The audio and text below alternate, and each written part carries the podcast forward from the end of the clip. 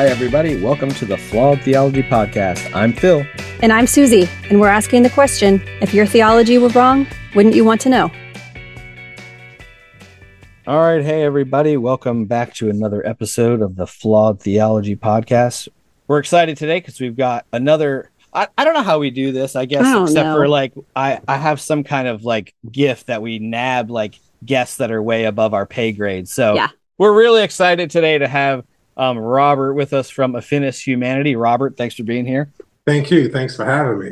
I know Robert from I think the first time I heard you on Graceful Atheist was the first Yeah. time I heard you that podcast. And Phil and I, I don't, I don't know if you remember, but we texted afterwards. We were like, "Did you hear this guy?" Yeah, I was that's like, "I'm right. gonna follow his TikTok." yeah, yeah. So that's how we heard you, and I was like blown away. I was like, oh yeah, man, me too. this guy's friggin' awesome. Like uh, that was probably what a year I or think that was like so a year ago, that you were on there. Uh, yeah, about a, about a year ago, and yeah, Dave, David is great. Dave, David, Yeah. David's a guy. Yeah, it's a great a great podcast. We love the stories that he has on there, and and then we sometimes like he gets a guest, and then we're like, ooh, I We'll need poach that them. guy. I want to talk that to that person too.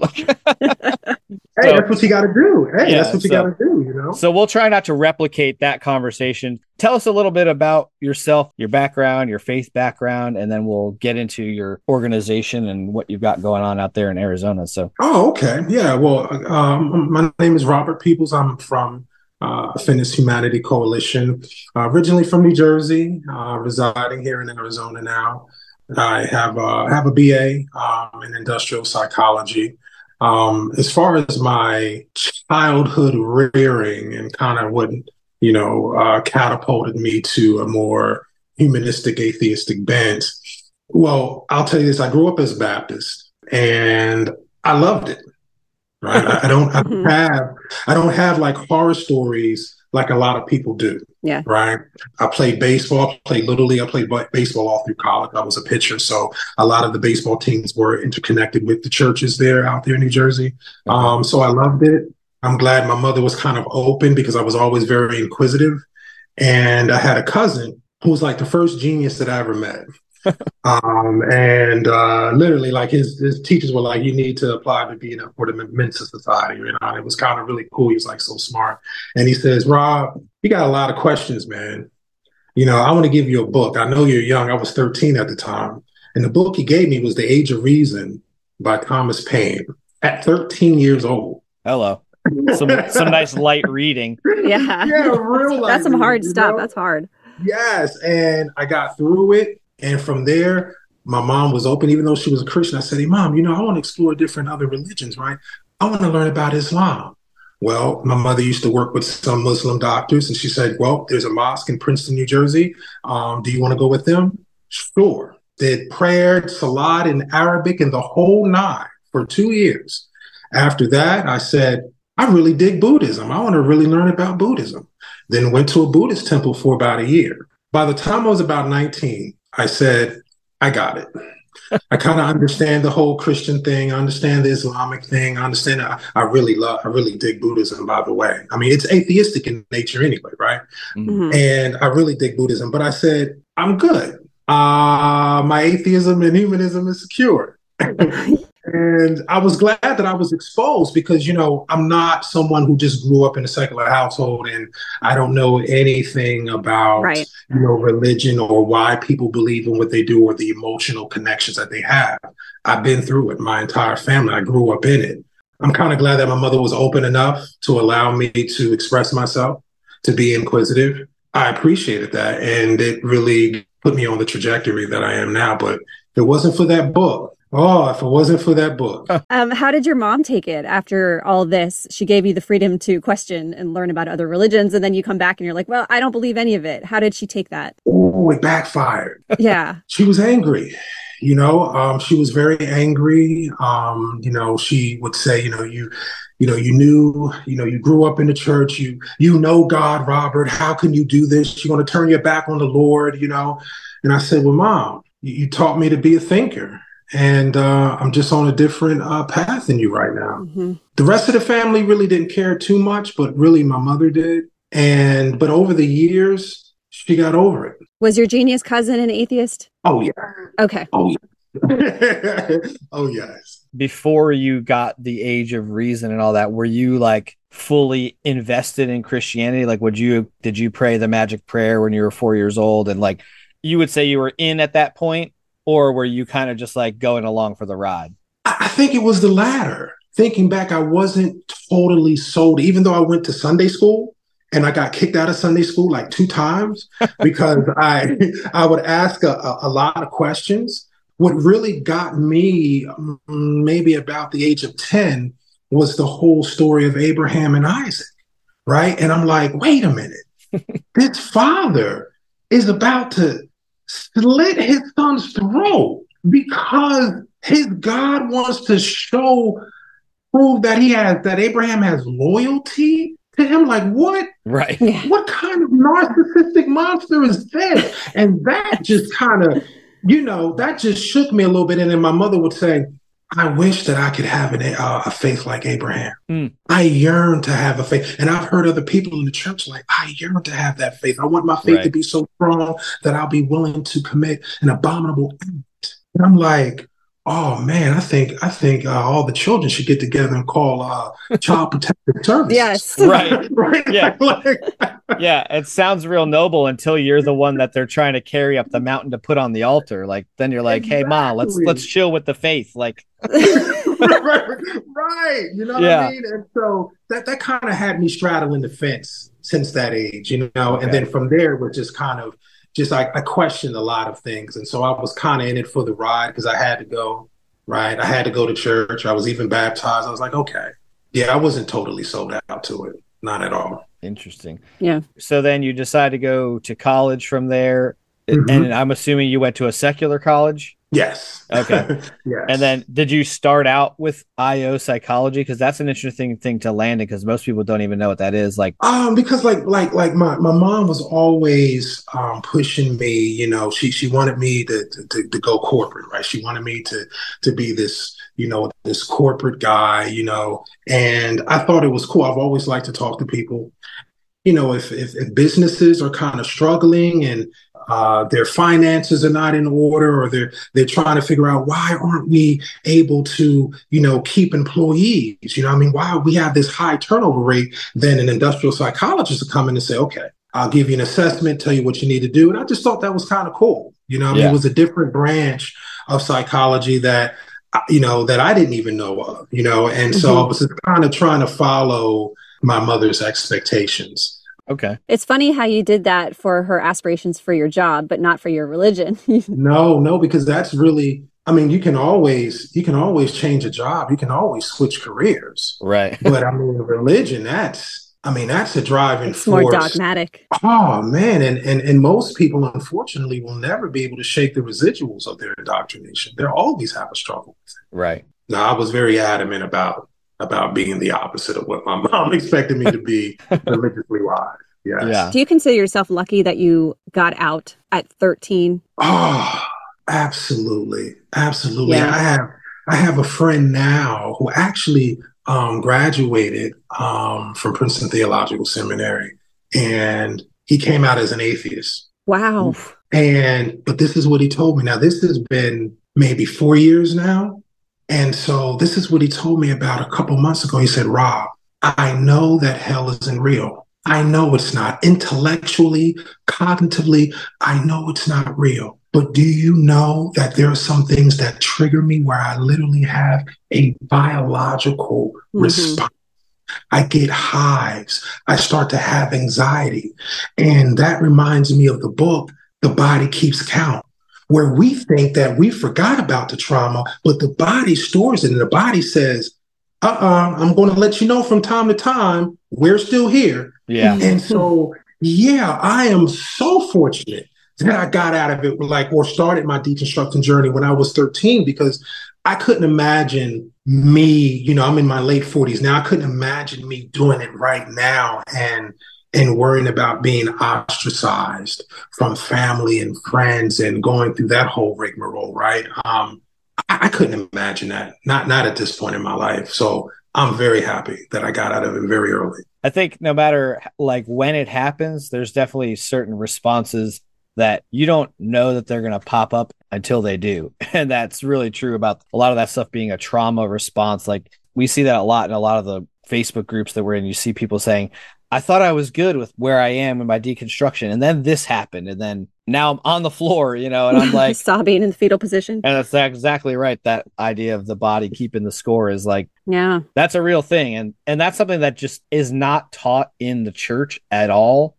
Like there's no acknowledgement of trauma. Even in the traditional sense, you don't, if, if a kid is like sexually abused or something, the church, you know, says, "Oh, well, you're just supposed to forgive and move on from that." There's no acknowledgement of the process that you need to actually heal from that emotionally and physically and and all of that. Absolutely. I mean, and and the church doesn't even, you know, uh, they don't really even convey, you know, the possibility that a lot of people who, and especially men, who incur physical abuse as a child, there's a, a, a large percent that they actually become predators mm-hmm. because of that abuse. Right. Church doesn't even recognize that. No, they don't see that connection at all. So then you landed, you were doing something else before you started Affinis, right? How did you come to start Affinis Humanity? I was doing, I was selling clothing, right? I was into really heavy into fashion and, um, you know, I wanted to create like a fashion line that promoted free thinking. And so uh, there's this kind of organization, it's called uh, Raw. And it's for like a plethora of artists, you know, whether it's fashion or, or, or what have you, modeling, um, singing, composing. And I came in third out of about like 90 artists. And I was like, wow, you know, this is a void that needs to be filled. And then from there, I met amazing people in LA. And after that, I just wanted something more. I was like, okay, the fashion is cool, but I really wanted to get into schools. I really want, especially high schools. That's what kind of sparked my interest in starting my nonprofit. And since then, I've gone into like many high schools and I literally teach a humanistic approach to life. And you can imagine being in Arizona you know, although sure the main political positions are now blue, it's still very much a red state, mm-hmm. very much so, very mm-hmm. still conservative. Me getting into high schools, I never, not yet, have ever received any fallout okay. from my humanistic approach. And um, it's, I mean, because that's where it's at. You know, it's the it's the kids, and I mean, you know, psychologists say, you know, by the time you're about 16, 17 years old, you're you're, you're, you're kind of almost like the person that you're going to be as an adult. Sure, you might get some more responsibilities and stuff, but you know, by the time you get to college and you start being exposed to philosophy and all that stuff, it's almost too late. Mm-hmm. You really have to teach kids like how to think and not what to think. Right. And so that's where the whole philosophy and humanism come, came in, and that's why I started my nonprofit. So you're not going into schools and teaching them like, oh, God's not real and blah blah blah. Like you're oh. you're teaching them like here's how you think. Here's how you know things. Do you teach them about epistemology? I do. Okay. I do. I get it i get into all of that. Yeah that's so important. Oh yeah. Teleology ontology. Oh I, I get into i mean because they they need to know this. I mean in other european countries i mean children are exposed to philosophy like in the sixth fifth grade. And they're less religious than the United States. Is that a coincidence? exactly right. it's, not a it's not a mandated part of curriculum. I mean, even in college, like yeah. you don't have to take philosophy. No. right? You know mm-hmm. what I mean? And so it, it's very important, you know, and, and I think that's why in America, I think that's why it's not mandated because you can't have uh, a nation of children that can think for themselves. That's the detriment to the machine. Right. Yeah. So tell us a little bit about like what Affinis does. Kind of explain what it is that you actually do and like what your goals are and Oh, absolutely. And so um, one of the things, uh, well, the major thing with with Affinis um, is DEI, right? Diversity, equity, and inclusion. And DEI trainings, you know, around you know around the country, um, you know, it's always you know the um, the usual suspects, right? Um, it's always race, it's always gender and sexual orientation. But one thing that is not spoken of is religious diversity mm-hmm. or the lack thereof. And what I found out was that in, you know, in the court systems, one of the major things of litigation in courts in this country is about religious issues in the workplace. And people don't feel either heard, people feel that their beliefs or lack thereof, um, they're being discriminated against, especially atheists, especially atheists in the workplace. What I do is now I go into corporations and I teach DEI from a philosophical aspect, from a religious aspect, instead of just and combining them, right? Because, you know, hey, the more religious you are, the greater the propensity for racism. Mm. The greater, you know, the more religious you are, the greater the propensity for homophobia, for xenophobia, for all of it, for misogyny, for sexism. There's a study called, um, and it's free, it's a PDF, it's called Why Don't We Practice What We Preach? It's a meta analytic study over 40 years. One of the professors is from ASU, Wendy Woods, and they concluded that, yes, you know, the greater um, the religiosity, the more homophobic, the more racist, the more sexist, the more uh, misogynistic that people become. And I just thought that it was a, should be a very important component of DEI training. And so that is the main core of Affinis Humanity. I'm so glad you brought that up, Phil. That was the study I told you yeah. earlier. I wanted to ask him about. Yeah. Yeah. Um, I remember you had mentioned that study a while back, and I tried my hardest to find it, and I couldn't find it. So I'm happy that you brought it up. I wanted to ask you about oh, it. Oh, I'll send it. I'll send it to you. Yeah, please. So I had an experience a while back where my nephew was dedicated at a Seventh Day Adventist church, and part of the service was the pastor getting up in front of everybody him knowing that my family was atheist and saying that how do we know that Christianity is true because of the better moral fruits? And I'm sitting here like, but are they? Yeah. Or do they have better moral fruits? And like, that's not true. Like, it's not true at all. So, could you talk a little bit about how being religious or religiosity leads to kind of worse moral fruits? And of course, not for every single individual, but overall. Oh yeah, I mean, there, I mean, there's there's a study out of uh, Berkeley um, that basically states that children that are reared in secular households actually exude higher levels of empathy than religious kids do. My take on that is, you know, we're taught in religion that if you do something, if you wrong someone, you can just go into your closet, mm. pray to God, and all is forgiven. But in a secular perspective, I can't afford to do that. I have to rectify the wrong with you. I have to make amends right? And right. so that leads to a greater responsibility and accountability because I don't have to just say I'm sorry to my sky daddy and I don't have to apologize for you because my God already forgave me. So why should I come to you and ask for forgiveness? No, there's no scientific evidence whatsoever that states that you know, the more um, religious you are, the, the, the greater the morality. I mean, I mean, let's look at look at the Inquisitions, look at you know yeah. the Crusades. Um, it's, it's just not true. And I question sometimes if a person thinks religion makes them moral, I'm kind of almost on the fence of like, you know what, keep then keep believing. keep believing in it because if this is the only thing that's stopping you from killing me, right, right, right, like keep then then keep it keep the delusion, keep it right. Yeah. But now I think it's clinical at that point. Mm-hmm. Yeah. You start to view that person differently because you're like, really, the only motivation you have for being a decent human being is your belief system. Most of the world doesn't operate that way. You're an outlier. But then, like, to go back like to the Affinis mission thing, it's not an outlier in the US because the assumption is that every person you come across is religious in some form or fashion fashion so then when they hear that you're an atheist or a humanist or you know if you just don't aren't religious at all there's like this wonderment like really like you don't believe in god and then it always you don't believe in anything? Yeah it doesn't yeah you don't believe in anything. And degenerates. Well how do we all get here? You know and just like a lot of stupid questions I don't believe in germs. Yeah.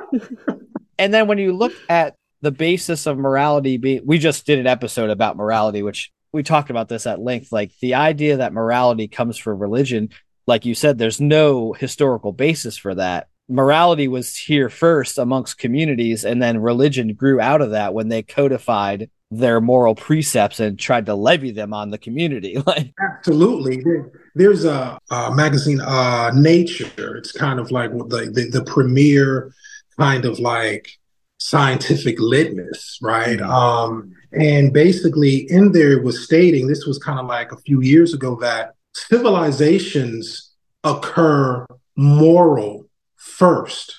Here's the interesting, here's what gets interesting.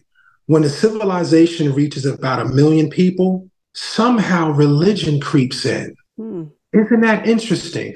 Civilizations possess morality before religion comes in. Yeah.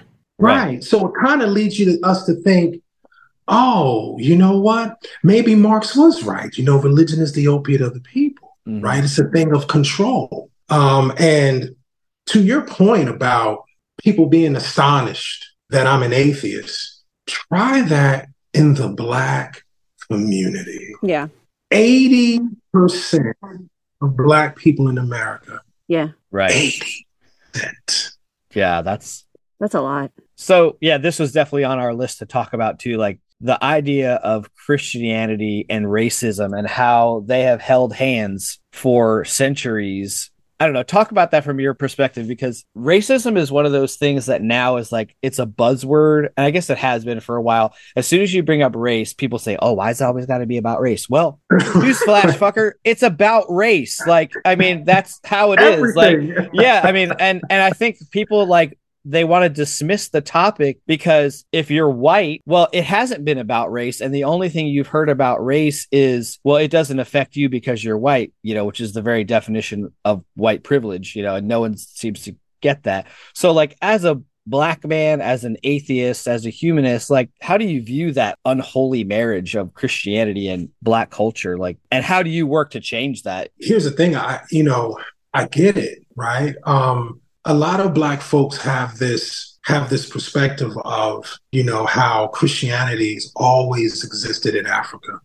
And they love to go back to you know the whole aspect of the coptic church right? You know the oldest christian churches in ethiopia right? That's that's the true christianity. And i'm like yeah but do you know that was like between like the first and second century do you know what the Ethiopians believed in before that? Do you know who introduced Christianity into Ethiopia? However, it always sounds very interesting because 99% of Black people in America come from West Africa. And West Africa was not introduced, introduced to Christianity until the 15th century when the Portuguese came mm-hmm. and they wanted to do business with King Nzinga. Mm-hmm. King Nzinga wanted access to the European trade. And so then he made, you know, uh, in West Central Africa, he made that the official religion, but there was kind of like an internal war when he did it because, you know, Africans have their own ATRs. They have their own African traditional religions, right? Yoruba um, has been around between eight to 9,000 years. Okay. That's longer than Christianity and Judaism combined. Mm-hmm. Then you had the Akan philosophy, right? And so we weren't even exposed to Christianity until the 15th century. And then, you know, you had the Ma'afa, right? Swahili for the black, you know, the black Holocaust, the transatlantic slave trade. And the Episcopalian Church made an admission a few years ago. A lot of people thought that it wasn't really until about the mid 18th century that there was like this mass baptism in America, that somehow uh, the former colonial masters did not want to make the slaves Christian because we're, you know, men are created, we're all created in the image of God. But that wasn't true. They were forcibly baptized before they even left the shores of uh, West Africa. Mm-hmm. And they came out with this huge apology of their hand in the slave trade. And so I get it. I get the history. I get, you know, the first few generations that knew their African traditional religions. However, each generation, it gets watered down because of violence, because of the exposure to violence. And what's interesting, and, and Dr. Joy uh, DeGruy, I think she's a professor at um, Portland University, um, she coined post traumatic slave syndrome. Basically she's saying that the fears that we've had centuries ago are epigenetic. They manifest in our DNA expression. So a person can feel anxiety, can feel fear of not ever stepping foot on a plantation because it's epigenetic at this point. Hmm. Right. The the American uh, Pediatric Association labeled racism as an STD, a socially transmitted disease. Hmm. That children literally are born with anxiety based on the trauma epigenetically through generations. And so I get it why so many black folks in America are Christian. There's so many doors that used to be opened up if you were a Christian. And I'm gonna be honest. Hey, if I'm black and I believe in God, I believe in this white Jesus, that makes me white adjacent. Mm. So that makes more opportunities for me. Right. Right. It's a survival tactic even today. Mm-hmm. Yeah. I have a friend who's a pastor that came out and said, listen, I'm I'm queer affirming. In December, he got phone calls saying usually his itinerary used to be filled a year ahead of time. He doesn't have one speaking engagement. They said, hmm. yeah, we're going to go in a different direction this year, next year. Oh, hmm. And that's his job. Yeah. You see, so I, I understand it, but then again, it can't continue to be a crutch. It's 2023 you, can't lean on 400 years ago. Mm-hmm. I, I, understand it, But there comes a moment in time where you have to wake up and not be afraid anymore. Which is easier said than done. It, it, it is, but I'm glad that more, especially Black women, are starting to leave the church in mass. Mm. And they're adopting, hey, I'm an atheist, but I appreciate, uh, especially African cosmologies, I appreciate the philosophy. I don't have to believe in their gods. Right. So my thing is, hey, if you want to believe in something, at least believe in something that's a part of your ancestral lineage. if you want to believe in anything, I'm glad that that's happening because of the internet. You know, it's kind of like very uh, Nietzschean of me. You know, God is dead, right? The internet, killed, the, the internet, internet killed God, basically killed God off. Mm-hmm. You know, it's not all powerful. Yeah, you know, I'm, I'm glad for that. Um, but it's my opinion is it's going to take about what each generation is approximately what 30 years I think it's going to take about five more generations mm. to kind of really make a dent in the African American psyche as it relates to religion. Yeah. Another five generations. Um, I remember somebody that you interviewed saying that they got it worse from black Christians after they left than white Christians. Like, are black is the black community harder on when their own kind of leave? Absolutely, and and I'm gonna be I'm gonna be totally honest with you. It's better if you're black to come out that you're to come out as gay than to say you don't believe in God. Wow. It's easier to come out as gay than yeah. to say you don't believe in God. That oh, wow. Crazy. So you mentioned that generational trauma and the epigenetic thing. It that kind of lines up. I'm reading like a book called I don't know if you ever read this book. It's called Black Reconstruction in America by Henry Gates. It's basically like a history book. I have that book and I have yet not yet read it. Well, I have to. I just read this last night where Henry Gates is talking about Du Bois and where he got the philosophy of double consciousness from. Are you familiar with that at all? I'm not. So, double consciousness was based on like a French psychologist when he was talking about um, people having like almost like a two identities. And so Du Bois took this and applied it to the black community, saying like you had a double consciousness as an American and as a he uses the term negro because this is you know in, during mm-hmm. deconstruction and you never actually developed a sense of self because you were trying to fit in in america but also maintain your blackness and that's the mm. same exact thing you're talking about and like yeah you know and then right. you add in the christian piece they preach slavery from the pulpit and use the bible to justify it and some of them still do. Like not in so many words they wouldn't say i'm pro-slavery but they're using the bible to justify bigotry and racism and sexism and misogyny. Yeah. Does that not bother black christians that the bible itself condones slavery or do they not realize or do they kind of rationalize it like oh that it's not that kind of slavery you want to you want to hear something that's going to um it's never sit well with me and it's not going to sit well with with you guys either a lot of black people they know that slavery is in the bible and they basically attribute the transatlantic slave trade as punishment for Africans turning away from the true God. They believe that we Africans worship demons and all of this stuff. And so God sent his wrath and enslaved us as punishment. And so they believe that slavery, a lot of Black people think that slavery was the best thing that ever happened to us. That is so backwards. Yes. I mean, yes. I mean, I mean, that is some mental gymnastics. yeah. it it really is. I mean, it, the whole thing of recently with with Beyonce, you know, Black Parade song, and you know, she was talking about Yoruba and the Orishas, which are like beautiful gods and goddesses of like nature, and they're telling her, "Oh my goodness, she's summoning demons. Mhm. Mhm. Boycott her music. She's not a woman of God." And it's like, how deep is that indoctrination where you will adopt something foreign to you and discard something that is of your ancestral lineage? How clinical is that? That exudes such self hatred, self loathing. And like what you were saying, it's the identity. We we don't even know who we are. Black people don't even know who we are because we had to assimilate. It would have been better off in slavery if we were put in another country and just left to fend for ourselves. At least then we could have created a national identity for ourselves Right. instead of having to forcibly be assimilated and take the belief of a foreign ideology Yeah. that again only came to West Africa in the 15th century.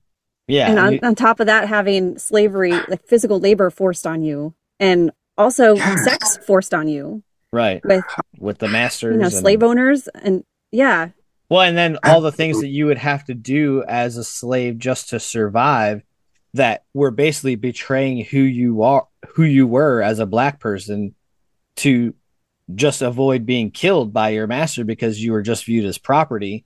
So they're every day pushing their own self down just for the possibility of of living a life that is just pure shit. There's no like softening the the slavery life. And like a lot of people will try to say, oh, well, slavery in America wasn't really all that bad. It was like indentured servitude and yada yada. And they try to say who Chattel. says that? chattel slavery and you know, but the real stories, if you read any of the real stories, like it was not they weren't part of the family. I mean, you've seen some of the, I mean, even some of the founding fathers wrote in some of these documents saying, Oh, you know, my slaves are part of the family. Like, no, they weren't. Like you treated them like property and then you raped their the women, you know, you did all kinds of stuff to oppress them. And then when they got their freedom, you still didn't give it to them. They still don't have it. Like 400 years later, they still don't have it. You still don't have it. And then they wonder why the shit goes down when George Floyd gets murdered or when I, George Floyd seems like ancient history now because this shit happens every fucking day. I, I mean, I'm pissed off about it and I'm freaking white. like, I mean, I could, I could get heated about this shit and people are like, what do you care? You're a white guy, you know, but that part, I mean, this kind of goes back to the humanism thing. Like, if that kind of shit doesn't make you mad and your religion props up the idea of murdering people, the police murdering people or whatever, that's not the higher moral ground. I have a theory about this that uh, you probably don't know this, but I was raised Christian, but I was like never never really bought into it. But I my observations were that people who believed in God believed that God had a plan and that I am this person because he, you know, I'm a white female because that's how he planned it to be. and you're a black male because that's who he planned you to be and he planned all of us to have this life. And if God wanted George Floyd to, you know, be killed in that manner, then that was his plan. And there's nothing I can do about it. But when you're a humanist, you have more empathy because you realize that you could have been born anyone. I could have been born in the slums. I could have been born in India. I could have been born anywhere, like literally at any time, anywhere. And with that perspective, we should care about the well being of every single person as if they were ourselves. No, I, I mean, absolutely. I mean, it gives you a sense of accountability when Yeah. you're a humanist, right? Like you, you want to do something because you know nothing is going to get done unless we collectively come together and do it. hmm Right. You know, You it's can't not sit around and wait. prayers. No, we, we can't we can't sit around and wait. You know, and, and that's what's so frustrating with you know with with the black church because you know um you know I, I have my own theories even about you know Dr. King. You know, the black church was very very powerful. You know, when you're talking about like in the 50s, 60s, 70s, um, if you wanted to get something politically done, you had to go through the black church to do it. But reading King's uh, thesis online, Dr. King didn't believe a whole lot of what Black Christians believe today. Martin Luther King did not believe in the divinity of Jesus. He did not believe in the resurrection. He did not believe in the virgin birth. He did not believe in the Immaculate Conception. Hmm. I have a theory that Dr. King might have been a humanist. yeah. However, he knew that being a humanist, he couldn't get anything done. Right. Yeah. And so he had to use the, the black church in order to catapult his promotions of civil rights. That's that double consciousness again. See, uh, yeah, Different double consciousness, but like he had to use I mean, it was survival in that case too for the cause. That's fascinating. yeah, and and it's you know, and I'm so frustrated with the black church because again, it's like you know, God, God, God, God has a plan. You know, I know we're getting killed, but God has a plan, and it's infuriating to me. You know, Mhm. and white Christian nationalism. I mean, okay, but let's talk about white Christian nationalist ideologies in black churches. Mhm. right? Like the whole saying goes, you know, not all, not all kin, you know, not all skin folk are kinfolk. Just because you look like me doesn't mean you have my best interests. Right. Mm. And and that's why, and that's what the beautiful thing about humanists, because I'm for ideals. I don't care if you're black, white, green, orange, or purple. If we share the same ideals, we can move Earth. Yeah, it's similar to what we had uh, Bart Campolo on a few episodes ago, and he was talking about when he was the humanist chaplain at USC. When people approached him about being in the group, they asked, "Well, what do I have to believe?" And he said, "I don't give a shit what you believe. It's what you're going to do. Like, are do we have the same goals? Are we the same type of person? Are we trying to accomplish the same thing?" And so that's kind of where I look at humanism as like it's really the ultimate expression of of goodness like if you really think about it being concerned about your fellow man that's what you should be doing anyway like i mean evolutionarily that's what you should be doing and if you are an, a supposed christian you shouldn't need the mandate of a deity to tell you to love your neighbor as yourself you know which is obviously a philosophy that has been in every culture since the beginning of people groups, that culture has been there. Like, let me treat the person next to me the same way I want to be treated. It's kind of common sense. It's that's not biblical. And if you're not living that way, what are you doing? Like, what good are you bringing? What are you bringing to the table? You're not bringing nothing, you know? No, they're they're being they're they're being opportunists. You know, I think it's something like you said earlier. If the only reason why you're being good is because you're you're kind of seeking, you know, a reward in the great by and by. I mean, that kind of makes you a shitty person. Yeah, and if the afterlife is the motivation, you can see how that translates in how Christians view the world today. Well, we don't care about climate change because we're going to heaven, new heaven, new earth. Who gives a shit about climate change? Well, we don't care about race relations because, oh, we're all going to be the same when we get to heaven and it's going to be one big Asbury revival for all of eternity. With the measles and everything. Correct. With the measles, probably. There's no vaccines in heaven either, so you know, I don't know. But you see how that plays out in your everyday life when you when the afterlife is your motivation for everything. And that's the kind of thing you don't see when you're in because it feels so noble to think about heaven and, you know, the afterlife being the ultimate goal, but you don't realize the 70, 80, 90 years around the earth, you're not accomplishing anything for what's here. Right. I mean that that's a that's a that's the old adage of the slave narrative, right? You know what? Don't don't worry about what happens to you. You know, don't worry if I auctioned auctioned off your children. Hey, this this life is going to be over soon. Right. You're going to have heaven always, Yeah. right? And it kind of leads to the whole Napoleon quotation, right? You know, um, you know, religion keeps the poor from murdering the rich. hmm yeah, it's a means of control. Yeah, absolutely. Well, it's a hell of a coping me- mechanism too. Because if you're getting beat every day or you know whatever abuse you're enduring and you're just always looking to the future of heaven well you can suspend all of that mentally and just say well none of that matters because i'm going to have a glorified body and this isn't going to matter. Right. You know it's the whole notion of some people can be so spiritual that they're no earthly good to anyone around them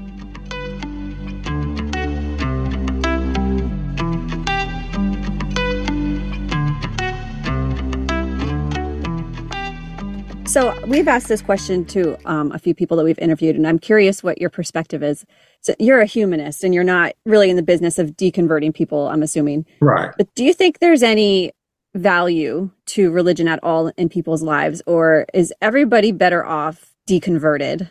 I mean, oh, this person's happy as a Christian, and you know, whatever. It's not they're not causing any harm, but that they have children, and then they indoctrinate those children and to me and Phil, anyway, indoctrination of children is child abuse. That's how we see it. How do you see that? Like, how do you balance those two things of like, just let them be happy, let them be, you know, everybody is entitled to their own beliefs and, you know, versus the harm that it actually does people and society and their children? I think the world would be much better without religion at all. And I agree with you. I look at it as child abuse. Mm.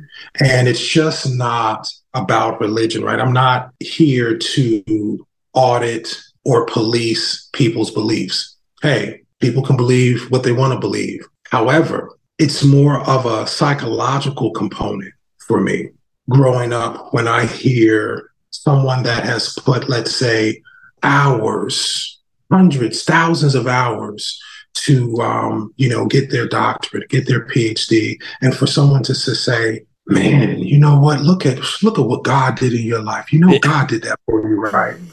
Whoa! So you're just going to just you're going to just just sidestep what I did, right? right? Uh, an athlete that's put thousands of hours in blood, sweat, and tears to to to accomplish a goal, and you tell them, you you know where you got your athletic ability from, right? You know that was nothing but God, right? Right. What does that do to the self esteem of a person? That lets you know that you are nothing. If you don't worship something, then you are nothing. Yeah. What does that do to the psyche of a person? I'm livid by that. Mm-hmm. And, and and it's all encapsulated in language, right? You know, um, I made a video about this about like, you know, all of this, well, you know, this this whole slow deconstruction, and then people saying, Well, I'm not religious, I'm spiritual. what does that mean? What does spiritual really mean, right? I mean, that doesn't, you know, doesn't the word spirit comes from the Latin word spiritus, which means breath. I mean, like, what are you saying? Are you breathy? Are you airy? like, what does, like, right, like, what does spirituality mean? Or, hey, I, I, you know, I don't believe in God anymore. I believe in the universe. the universe. I asked the universe for it. Well, isn't that a location? Like, like, like you might as well say, I'm gonna ask Maryland for it. Right. I'm gonna ask Virginia for it, right? Let like, me ask Alpha Centauri for it. Like right. You know, and, and and it's not that I'm poking fun or I'm, I'm being like, you know, like like this, you know, belief police, but language it influences our behaviors and our thought processes. Religious language says to you, you're not shit without God, right? There's something in us, right, that feels that we can't look you know, what was it? Douglas Adams, right? The Hitchhiker's Guide to the Galaxy, when he said, you know, isn't it enough to, to look at a garden as beautiful? Without having to believe that there are fairies at the bottom of it yeah. too? Right why, right. why can't I look at a bird and say, oh my, goodness, look how magnificent the bird. Why do I have to say, oh my goodness, look at the divine essence that is exuberating through the. Why do I have to add this? Why can't right. I look at nature for what she is? Right. Mm-hmm. And it's because there's something in us that indoctrination has done that makes us believe to be human is not enough. I have to layer myself with metaphysical language, mm-hmm. with spiritual connotations. I have to layer myself because deep down inside, I don't feel adequate. You may not think that I'm interesting enough. You may not think that I'm beautiful or handsome enough or creative enough or edgy enough. So I have to create this level of mysticism around me so that you can think that I'm interesting because I feel inadequate. Right. And so I think so many people need to go in the bathroom, strip naked, whether it's literally figuratively, and prostrate themselves in the mirror and say, How do I feel? Why do I believe this?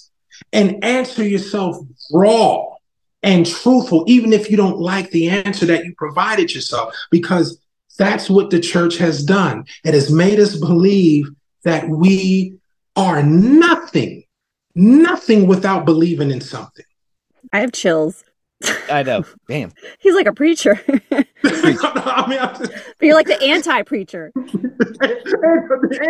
yeah the whole idea of the se- like i used to struggle like post deconstruction mine was very slow you know and i did the progressive christianity thing for a while and then when i was coming out of that i was like doing the same thing like oh the universe i'm rel- i'm not religious i'm spiritual and now i come to the point where like there's an immense freedom in not having to as- assign any other value to the experiences of life like you were saying you look at nature you see a flower you see whatever you're like in awe of it for what it is.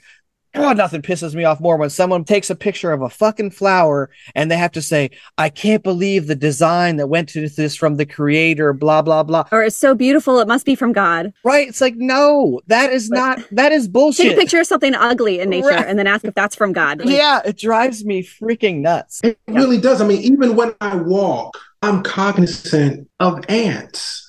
Mhm. I'm astonished that ants can lift between 50 to 100 times their body weight. Right. And just to be in awe, like I, I'm careful of, oh, let me not stay, let me not step on these ants. You know, why, why assign any divinity at all to anything? But it comes from the fact that we've been groomed to think we're not shit Right. if we don't worship a deity. That's what it boils down to. To answer the question about, you know, do I think, you know, the world would be better without religion? Absolutely. And and I'm gonna be honest with you, you know, there's this thing going around, you know, and I'm not gonna and, and I want you guys to help me with this too, right? Um, there's this thing going around that Christians are are trying to adopt the humanist label, Christian humanism. hmm And they know that the Christian Titanic is sinking. Mm. Isn't that what he gets us is doing? Yeah, yeah, yeah, yeah. Like, hey, we we love people Yeah. too. Well, if you love people, then then keep the Christian label. Yeah. Why are you adopting humanism? Right. You shouldn't have to rebrand. See, there you go, there you go. And I'm not going to allow them to bastardize Mm-mm. humanism. I'm not going to allow them to do it. You're a Christian. I want you to stay on that ship, and like a good captain, I want you to go down Go with the down boat. with the ship. I want Yeah. you to go down with because at least I can respect you. I can Right. respect it. Yeah, you're not trying to bail out at the last minute, like in Titanic, where he's like taking the lifeboat from the women and children, and then sitting in there, sitting in there Oh, like that's this, a going, heck of an analogy. Yeah. you know, because that's what they're doing. Like the, the whole "He Gets Us" campaign, they're trying to rebrand Jesus. But what's funny is the organization that's putting that on don't believe in the Jesus that they're presenting in the Mhm. video. Like that's not the Jesus that they believe in. So they're trying to like hoodwink people to get them in the door. And then they're going to be like, oh, by the way, we didn't really mean that it's okay if you're gay or that you're Muslim or that you're uh, the other side of the political aisle or whatever. That shit's not okay. We just said that to get you in the door. But hey, we got heaven. Absolutely. And and and don't oh, that's another rabbit hole, you know, because again, it's this you know, I think Sam Harris even uh, spoke about this how like, you know, uh, the doors of the church have never opened from the inside out. It's always been secularism. It's always been humanism that has always blasted the doors of the church from the outside in, right? Uh, really, Christianity has never policed itself. Mm, yeah. right? It's because of the pressure, the constant pressure of secularism Right. that the church has even progressed to the point it has now. Yeah. You know, so to go down the rabbit hole of saying, okay, now you want to talk about Jesus. Well, you really think he existed the way you thought he existed? if at all? Oh, now that's a whole that's that's a that's Pandora's box Yeah. it's it's just I, I I like to see the um, it's interesting to see the progression of how Christianity has attempted to remain relevant. You know, back in the day, people were very prideful of belonging to the denomination that they were in. Oh, I'm a Methodist. Mhm. Oh, I'm an Episcopal. I'm a Pentecostal. Then it went from there to, you know, I, I I'm not a denomination. I just have a personal Yeah. relationship with Yeah. Jesus. Then it went from Mhm. that to I'm spiritual. Mhm. Now it Yeah. goes to I follow the teachings of Jesus Right. it's like a virus. Any virus worth its grain of salt will morph itself and hide in healthy, arteries, right? Healthy cells, right? To survive. Mm-hmm. And Christianity is a very formidable opponent. It really is. It's like adapting. Yeah, to use that virus analogy, it's getting to the point now where you have to do this he gets us thing because the virus is starting to consume the host. Yes. It's killing itself off. And so they're like, oh shit. Oh, interesting. we took this too far. So now we got to backpedal. And it drives me nuts. Like, I have a lot of Christian friends still. And thankfully, like, it's been really amazing to see a lot of people that I went to Christian high school and college with are deconstructing and deconverting. But a lot of the quote unquote tolerable Christians that I have in my life, they always want to come back to the, well, let's focus on Jesus okay.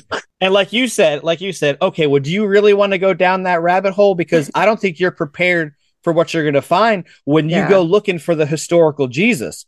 Because if you really want to look for the historical Jesus, he's not who you believe in. No, that is all legend and myth that was created hundreds of years after he walked the planet. If he even walked the planet in the form that you say he did. Yeah. That's a box. Like you said, people, they're like, oh shit, put that back in the box. Like, put that back in the box. Absolutely. Absolutely. And, and, and it's so deep now. I asked someone this. I said to them, and it was a pastor, I said to them, if you ever found out that the historical Jesus that you believed existed didn't exist, would you still remain a Christian? And do you know he said, Absolutely. I would still believe a Christian. That's how deep and hmm. big this virus has become now. Jesus could be tomorrow, it could come out in breaking news. Jesus never existed. That's right. okay. I believe in the concepts of Christianity. Right. I believe, whoa. Yeah. Yeah. I mean, you've we've seen this in interviews and, and on some like forums. People they just dismiss the stuff that is inconvenient and say, "Oh, well, it doesn't matter if that's not true in the Bible. I still believe in the like you said the values or whatever. You don't need jesus to have those values. Yeah you don't need no. jesus to have those values. And then it's really interesting to see people then double down. But look at what the bible said. Even paul said if the resurrection isn't true yeah. then we're of all people most miserable. So if you could demonstrably prove that the resurrection didn't happen your own apostle paul said well you're a miserable fuck but these guys are still going to hang on they're going to hang on to it even if it's not true.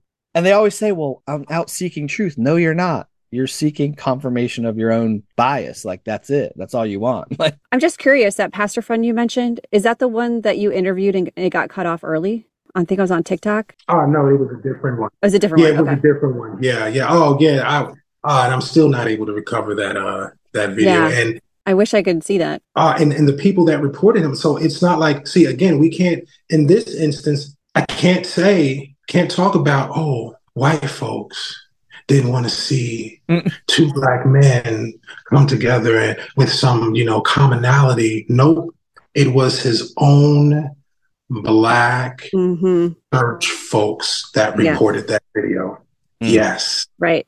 Yeah. We should have provided context, but he was doing um, like an interview with a black pastor friend on TikTok and it got okay. cut off halfway through because people were reporting it. It turns out that it was his own pastor friend's congregation. It was like a live stream. It was, yeah, a, live it was a live stream, on TikTok and it got canceled and I'm not and it was so good.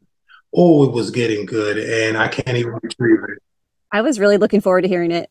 But but Christians are the ones that are always upset about cancel culture as soon as someone says that they have to live like a human being. They're like, oh, we're being canceled, but they're always the ones that are canceling everything. Absolutely. You can't have Rihanna in the freaking Super Bowl. We got to cancel her. Beyonce, cancel. You know, it's such a double standard. Like it is. And and and Phil, the thing about it, I, I think the real coveted reason why people really don't want to let go of this Christianity because it will expose their accountability. Mm. So, for instance, someone asked me years ago, Robert, will will the world be a better place? So I'm gonna kind of revisit. Will it be a better place if religion didn't exist? My reply was better. Hmm, that's subjective. Mm-hmm. I would say the world would be a much more transparent place without religion because now you can't hide behind the veil of religion and utilize your bigotry to justify. Right. If you're racist, if you're homophobic, you can't lean on the Bible anymore. You can't lean on the church. You just have to say, hey, I just don't like gay people. Right. and yeah. guess what? That's too oh, that that's too transparent. Like nobody, right. but as long as you can kind of lean on, hey, you know what? That's that's what the church and that's how I was raised up, and that's what God says in his word, and I'm just abiding by it. Mm-hmm. See, that's the yeah. real reason. Yeah. It's the transparency. Kind of why the Bible is so dangerous. Like, whatever view you have, you can find something in the Bible to justify it and say, oh, it's not from me, it's from God. Mm-hmm. Yeah, like we were talking about the whole Abraham thing, right? I mean, here, and I mean, yeah. and I love the writings of, of, of Soren Kierkegaard, right? But that whole thing, you know, that Kierkegaard, you know, that teleological suspension of the ethical, you know what I mean? Kierkegaard's uh, philosophical wrestling that, oh, well, well, God suspended his own ethics to, to, to allow Abraham, like the mental gymnastics that you have to do to justify right what God was asking this man to do. And yeah. saying that God suspended his own, right? This clinical at this point. That's yeah. insane. Or or they just say it's because God is so much holier than we are that we can't understand what he was thinking about when he asked Abraham to do that because that's way above our pay grade. Or, you know, when when he flooded the whole earth and killed everybody except eight people, well, that's because of his holiness. Like, but if serial killer mm-hmm. Jeffrey Dahmer wants to go out and kill and eat a bunch of people and say his holiness is the reason why, that shit ain't gonna fly he's yeah. going to wind up in the chair, you know, like, but God gets away with it because, you know, because might makes right.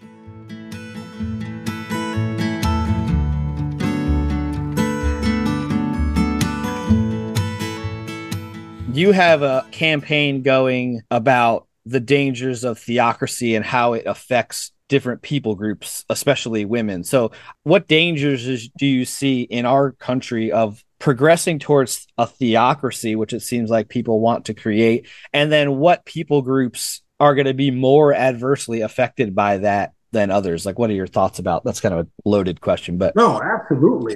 Um, yeah, so I originally started uh, the Her Story campaign, and, and I want to definitely pick that up this year again um, because religion is so Christianity in this country is so there's such a patriarchal hierarchy to it and, you know, when you look in the Bible, I mean, women were just property. Um, they, they didn't even know, you know, women had reproductive organs. They believed that, you know, the entirety of a human being was basically within the sperma of man. And basically, women should have just been so grateful that men would, you know, inject their semen in them to have this child.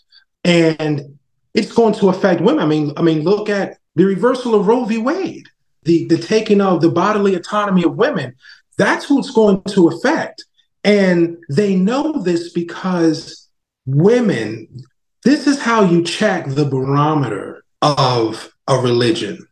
You check it by the participation of women. If women were to enact an exodus in mass out of the church doors, Christian nationalism would be depleted immediately. Mm-hmm. That's how powerful women are. And so in parenting, the child usually takes up the belief of the mother, mm-hmm. not the father. Right. And it makes sense because the mother is the first teacher of the child. So whatever the mother believes, the child is going to believe as well. That's why there's such an attack on women and utilizing societal religiosity to do it because they understand the power that women have. A free thinking society begins with women. Well, and look at how that's happening in Muslim countries in the Middle East now. Look at in Iran yeah. and Iraq. They're a theocracy. That's a literal theocracy that, of course, Christians over here would say is extreme. Oh, but they're trying to do the same shit here. They're just doing it with a different hat on. Exactly. They're, they're, they're trying to create an Atwoodian dystopia here. It's right. going to be a sheer handmaid's tale here. Yep. and the thing about it, and, and, and here's where, where, where, where Christianity becomes so insidious psychologically is that, you know, we always think of sexism and misogyny coming from men, but women who are fundamentalists in their Christianity women can be the greatest proponents mm. of misogyny and sexism. That's why they're trying to keep the pews filled with women. I mean, women run churches. Right. Right. Women are the ones that keep churches afloat. Yeah. They're the ones keeping the sinking ship afloat. And for me, women are the key. I think someone said years ago, um, the place for women have always been on the front lines of a revolution. And then what happens is men to sit back and say, oh, oh, okay, well, I guess it's time for us to, to kind of help, huh, guys? Yeah. the women are out there first, right? Women have always been revolutionary. Yeah. That's why that's why I started the her the her story campaign to just give diverse faces of of different women that you know to to to kind of give voice to their perspective that you know what? Yeah we're not down with this theocracy. We're not down with this patriarchal hierarchy that that christianity has to offer. We're, we're, we're done with this now. Well and what do you think it would take to get american women to flip? How do we get organized? How is this happening in other countries? And what would it take here for women to kind of grab that bull by the horns and be like, we're not taking this shit anymore? And what would that look like? like, I give an example. Uh, so out here in Arizona, there's a there's a huge Mormon population out here, especially in Gilbert, Arizona. That's where the main uh, Mormon temple is, and you see so many women, um, stay-at-home moms, that are 100% dependent on their husbands even in the black community, women, and I think and it doesn't really, I don't think it really matters the ethnicity. Um, I think to a certain level, women may feel that they still need that lifeline with the agency of men. Mm. And so what they'll do is they'll stay in situations that they might not even agree with, but out of sheer survival tactics, they'll stay. And something has to shift. It has to almost be like, like a second Independence Day in America, right? Uh, and it's happening, um, but it's not happening fast enough. And specifically for white women and just and just your average, you know, poor. I mean, because there's no middle class anymore. There's poor and then there's ultra wealthy, mm-hmm. right? Like the middle class is gone. So check this out if one day white women woke up and said, wait a minute, we're the new slaves now by the patriarchal hierarchy of these Christian nationalist white men. We've traded places now with black, we're the slaves. Hmm. That will catapult rage and immediate impact. Yeah. It hasn't happened yet, right? Just like with inflation, right? I can I can go to a store and there's a bag of chips that costs four dollars and ninety cents, and you already know that the bag is only a quarter of the way filled, right? Almost five dollars. So, but because people still have the ability to kind of do what they want, uh, doesn't affect me at that level yet. Mm-hmm. But when it does, that's when people move, right? And so that's what we saw with the you know with the reversal of Roe v. Wade or the the the attempt to totally ban abortion, women came out in droves. Right. And that's what it's going to take. Unfortunately, education, Frederick Douglass even mentioned this, you know, like education isn't enough, unfortunately. Mm. You can right. educate someone till the cows come home. You can philosophize with someone till the cows come home. But unfortunately, it's going to have to take something to knock on your front door for anyone to move. Right. And that's how it is. Like it seems like with anything until the pain actually comes and affects you personally then all of a sudden you're like oh shit i need to do something. I mean I, it reminds me of that i think this was in reference to the holocaust you know like when they came for this person i didn't do anything because it was out there when they came for my neighbor then i was like oh shit but then when they came for me it was too late too late if we don't empower women and people that are on the margins i'm not saying women are on the margins but like you were saying, in the patriarchal system, no one would admit this, but they're viewed as below. No, even no Christian would say, "Oh no, we don't view women." Some might as as less. They're equal. They're equal. You know, blah blah. Except for they can't teach, they can't preach, except for Sunday school. They can work in the nursery and they can lead, you know, the choir, but they can't be in the pulpit. Absolutely, and it takes a very weak, feeble-minded man to try to what they call try to keep a woman in her place. It's like they're so weak. They're so weak. even some people that I know have said, you know what? Yeah, I can't, I can't date a woman that makes more money than me. Hmm. I won't do it. Why? Yeah. Because she's going to think that she's in the driver's seat. You Right. know, I can't do it. I'm like, even if she loves you, She's in the driver's seat anyway. right? So, so think of how think of how jacked up that is, right? Yeah. That, in other words, you only want a woman that you know has to be dependent on you. Right. So you don't want to date a woman that doesn't need you financially, Mhm. but wants you. right. That's a weak man. I want a woman that wants me, that doesn't need anything from me, Right. that wants me. She she literally just wants me for me. Yeah. She's there by her own choice. You got to be secure in your spot as a man hmm to, to, to walk that path. Yeah. Yeah, this whole issue is one of the first things that I remember thinking about as a child about, you know, these verses in the Bible and how women were treated at church and we weren't allowed to be pastors and we weren't allowed to have all these church offices. And I remember thinking as a kid, this doesn't seem right to me. I mean, I have a brother and and a sister, and my parents were pretty good with us. They didn't treat us all that differently, but there were undertones of different expectations for the two of us. It, just s- simple things like my mom would try to teach me how to cook, even though I had zero interest. And I would say, like, well, why don't you teach my brother too? You know, and she'd give me mm-hmm. this look like, don't be ridiculous. Right. She just scoffed at me Yeah. you know and i remember those things so clearly thinking this isn't right is this really how god intended it to be It- that was one of the first cracks for me and Mhm. yeah it's just there, there is no ideology that can be true that also treats women like this or you know any group of people to be beneath another group it can't Right. be true Right.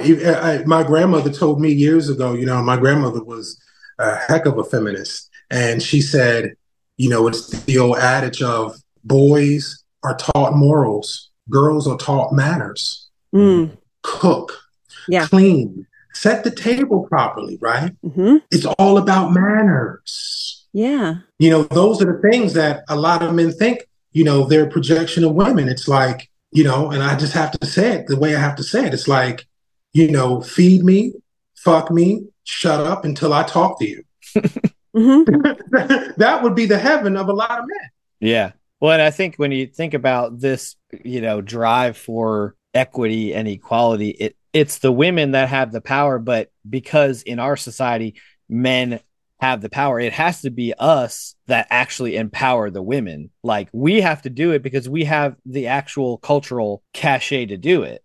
Right. We have to be the ones to stand up for women, not because they need it, but because we have the ability to support them and give and give them the voice. Like because it's it's just like being the voice for any person that doesn't have a voice.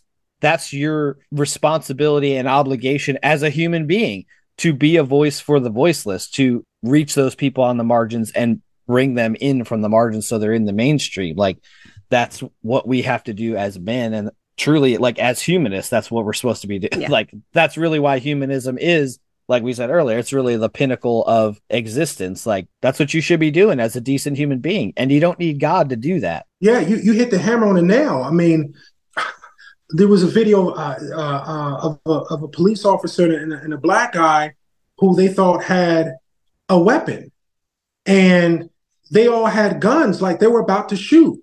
Mhm. And it was this white man that came out and said, "Do you want me to walk over there with you?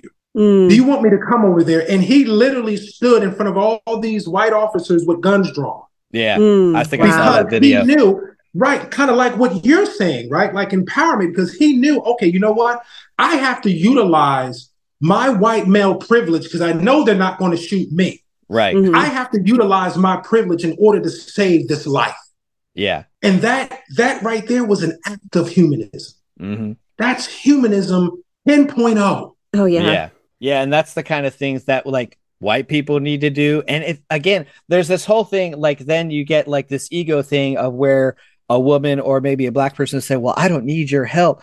It's not because you need the help. It's because we have the ability to help and we're doing it because we want Yeah. to you know it's Yeah. i saw another a cop video actually of a like some white drunk college kid that got pulled over and the headline of this video was kid juggles to get out of DUI.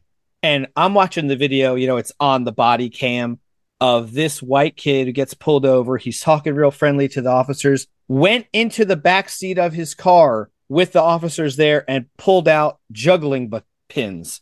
And I'm like, if that would have been a black Yeah. dude that went into the back seat of his car to be Be like, on the no, no, uh, look, I was just coming from this. Let me show you I'm not drunk by juggling. His ass would have been dead on the pavement. But these fucking cops watched this guy juggle for five minutes. They're laughing and joking, and blah, blah, blah, blah, blah. How much you want to bet that kid was drunk as a skunk? And they knew it. And they knew it. He probably juggles better when he's drunk. And I commented on this saying, Oh, must be nice to be a white drunk kid, you know? And like a lot of people were like, Yeah, you're damn right. But then there's a couple people go, Oh, no, he was being compliant. Really? Tamir Rice was being a non-compliant. Like, come on. Th- there's a reason that it looks like a black person is being non-compliant because they are scared to death, and with good reason. Like, you can't. I keep circling back to that because it's. You look really mad. yeah, it gets me. It gets me fucking heated. Like, I mean, I don't know, but just the idea of being a decent human being, it doesn't seem like it should be that hard. You know, It doesn't take that much brain effort to figure it out how to do it. right? Just treat other people as if you were that person. Right. It's not. It's not rocket It's not that hard. it's not, it's not hard. It's only hard when you when you conglomerated with religiosity and other ideologies, and it becomes very the lines become very skewed.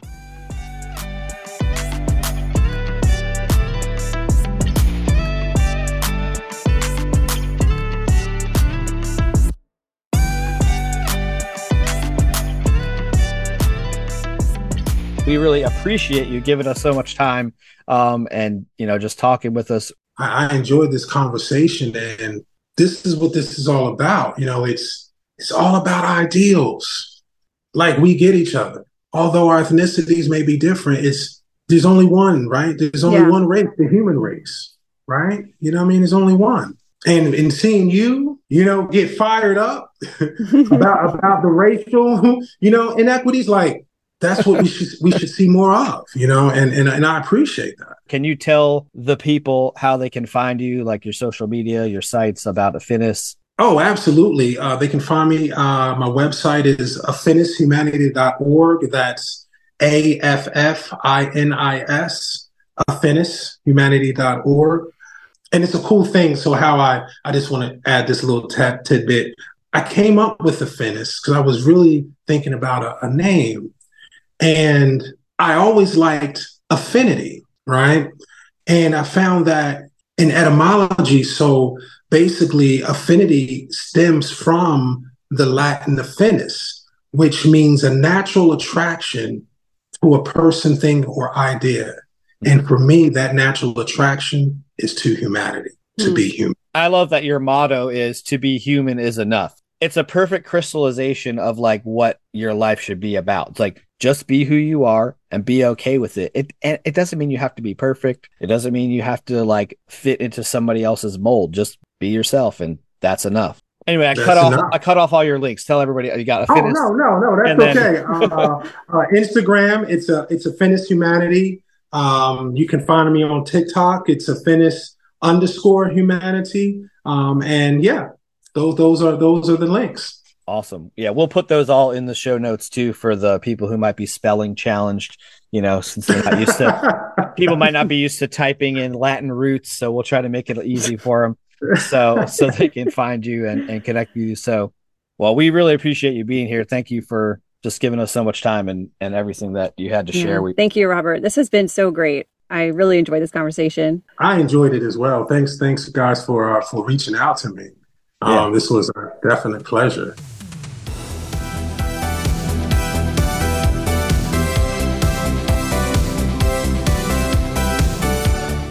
Thanks for listening to this episode of the Flawed Theology Podcast. I'm Phil. And I'm Susie. Tune in next time where we will continue to tackle the question if your theology were wrong, wouldn't you want to know? Be sure to join us on our Facebook group, Dangerous Questions, and follow us at flawedtheologypodcast.com. Subscribe wherever you listen to your favorite podcasts.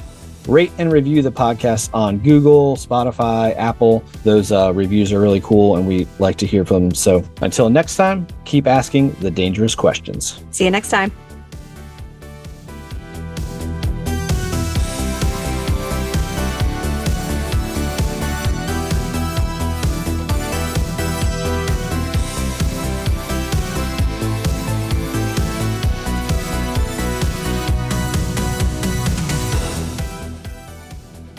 I don't get, you know, some people that are like quote unquote atheist celebrities and and you know whole secular communities and it's kind of like that's just not me. You know this whole you know ego trip and it's like man we, we're here to share knowledge we're here to share our stories and that's what i'm about. You know it's not about how many how many followers someone has how man that doesn't matter. It's, it's about it's about a person's genuinity and what they're trying to do